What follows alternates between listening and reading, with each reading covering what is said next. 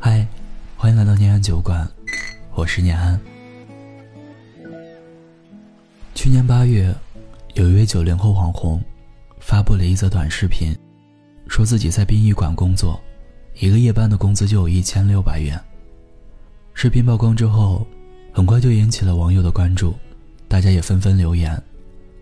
有人说，在公司和同事、老板相处太心累了，表示非常羡慕有编制、强度不高又赚得多的工作。甚至还有人询问，这位网红工作的殡仪馆还招不招人？而就在舆论发酵不久之后，这家殡仪馆也正式发布辟谣声明，称这纯属谣言。事件虽然已经过去很久了，但相信还是会有很多年轻人。和我一样好奇，殡仪馆到底都做哪些工作呢？真的是既轻松，工资又高吗？一位在殡仪馆工作了三年多的年轻小伙秦寒，分享了他的经历和感悟。我一直就很胆小，看到一个耗子，都能吓得跳起来那种。但没有想到吧，我大学却学的是。同龄人为之不及的专业，现代殡葬管理技术与管理。为什么会选择这个？毫不相瞒的说，一是没有过本科线，二是因为它以后有编制。看似没有好的环境民生，但有编制这一香饽饽，便足够吸引我直接填报，也顺利的被录取了。大学实习期间，我为了给自己壮胆。看了许多国外顶级的惊悚恐怖片，期望到达现场时，能坦然的面对这份生与死的界限。可真正面对尸体时，我还是会感到强烈的恐惧和难过。还记得第一天去实习，我和一位女同学走进停尸房，正看到两位师傅准备给遗体换衣服。他们一头一尾，啪的一声。把遗体重重的翻转了一百八十度，皮肉与不锈钢床板擦出一记刺耳的撞击声。旁边的女同学哇的一声就哭了，她说怕自己有一天也变成一个麻木的人。听着她哭，我也陷入了沉思。我们的人生才刚刚展开，却要为另一个人的生命合上席子。生命到底有多重？我们在生活中摸爬滚打，受尽磨难，遇到好多人，经历好多事，感受到好多爱，还有伤害、背叛，差点让我们以为这就是人生的全部。当褪去生活的色彩和面纱，站在真正的死亡面前，我们会感到强烈的恐惧与孤独。我们不知道人死之后会去哪里，会经历什么事情。我们唯一能确定的，就是我们此生都不能再次相见了。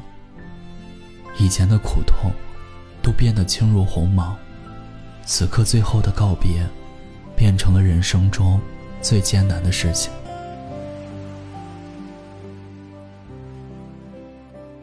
我们入殓师的主要任务。是洗尸、缝合、塑形、调料、上色等，通过自己的努力恢复逝者的容貌。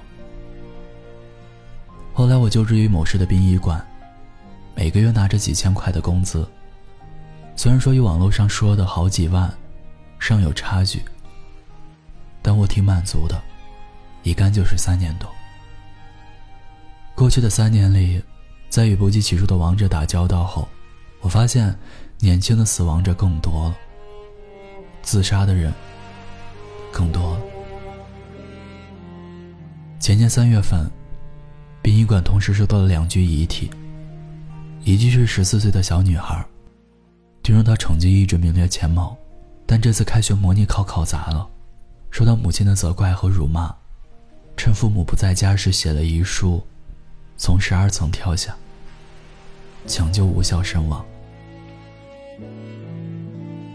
另一句是一位刚上大一的新生，因被骗财骗色，自己的家人也收到了对方发来的裸照威胁，不忍压力，跳入离他们村很远的一个飞井里。等被发现打捞上来时，角膜浑浊，嘴巴肿大，皮肤皱缩，轻轻一碰皮肉就会绽开。我和同事把遗体从冰柜中拿出来，用夹子夹住逝者破损的眼球，再用塑形出来的人工眼球填充上去，为他穿上心爱的皮鞋，细细的铺粉，化妆。那是我第一次在工作的时候掉眼泪，第一次深切的感受到，鲜活的生命就这样逝去。白发人送黑发人的痛苦，是一种怎样的绝望？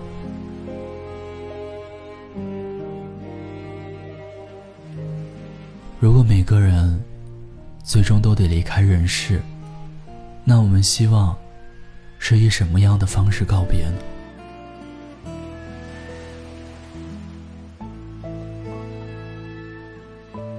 唉，入殓师的工作其实并不轻松。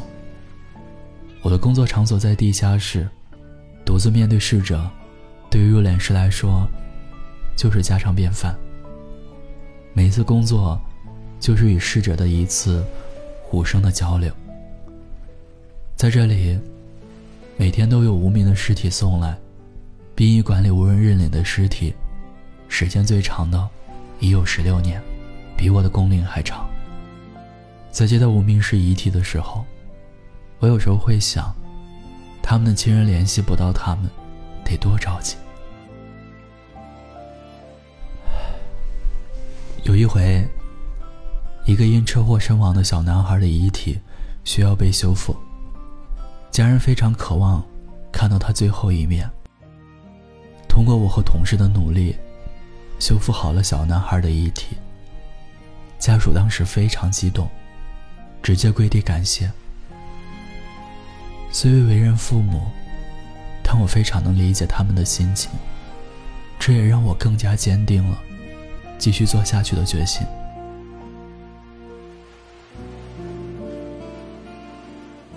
从业三年多，在告别了一千多具遗体，见证了太多的生离死别之后，我不再像当初一样，只是为了铁饭碗，能让每个逝者体面的离去。让他们的亲人满意，或许才是我这份工作最大的意义。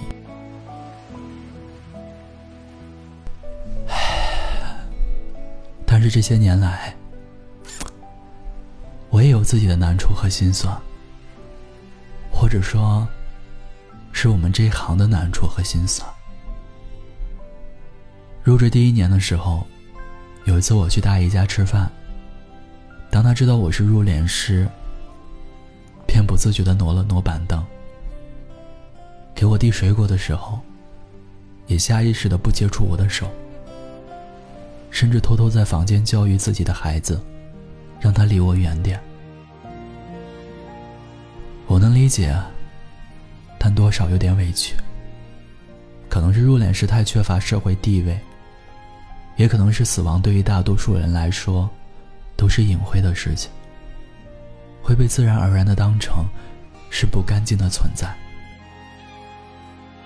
后来的我，有了自知之明，逢年过节是绝对不会去亲戚家串门的，不想给他们招惹不必要的麻烦。而每当亲戚来我家时，免不了问起工作。妈妈总是委婉带过，从不向他们解释我的工作。把亲戚另眼相待。再后来，我们家索性也搬到了远离殡仪馆的地方。一直以来，我除了同事，几乎没有和任何人有过深交。工作之后，我连一次爱情都不敢碰，因为我知道，没有女生会接受我这种职业。之前交往的一个女生，在知道我的职业是跟死人打交道时，立马提了分手。拉黑了我。唉，这些年忍受的其实数不胜数，但你要问我后悔吗？我真不后悔。从事入殓师后，我发现自己变了很多，对金钱的执念渐渐淡薄，对生命更加的敬畏，对身边的人加倍的珍惜。曾经的我，看着令人不适的画面，脸上多戴的几层口罩，都抵挡不住尸臭的侵袭，直犯恶心。现在最令我不堪忍受的，是逝者的家属，他们近乎崩溃的目送自己的亲人离开。那几分憔悴，竟惹的人止不住的心碎。接到自杀的逝者，也会心生感慨。面对他们，能做的只有为他们定制一个适合他们的妆容，也就是根据遗体的死亡类别、体表完整性的情况，制定清洁、消毒、整容、修复及防腐的方案，让两个世界的人都收到满意的答卷。为了让逝者体面的离开，让家属看清逝者最后的面容，我选择放下尊严。接受形形色色的目光，别人爱怎么说就怎么说吧。我愿继续在他人的不理解中，做好自己的英雄。最后还是要给年轻人一个建议：这个职业，可能没有你想象的那么理想化。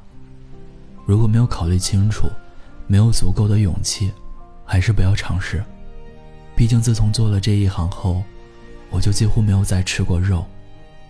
这也算是我的一个职业病了。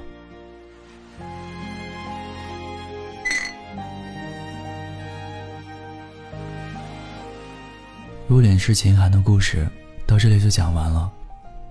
化妆是他们最简单的工作，给遗体修复，才是最考验他们工作能力的地方，也是我最佩服的。修复那些意外导致的支离破碎的身体，让活在世上的人。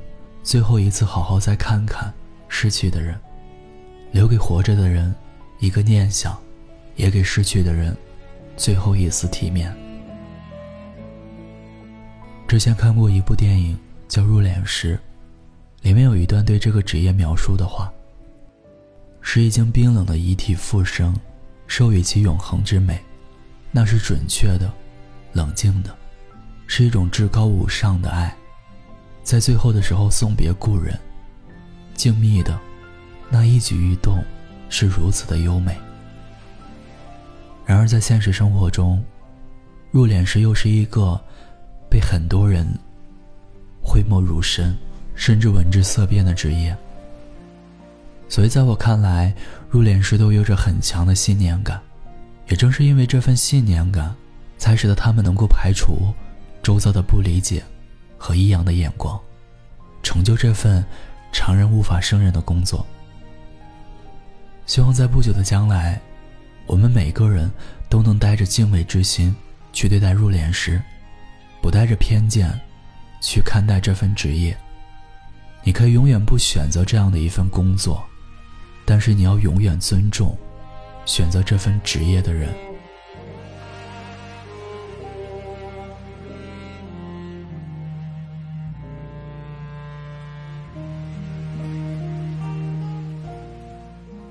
我是念安，感谢您的陪伴。喜欢我们的话，记得点赞、评论、转发、分享哦。微信公众号和各大平台搜索关注“念安酒馆”，想念的念，安然的安，就可以找到我们。晚安，亲爱的你。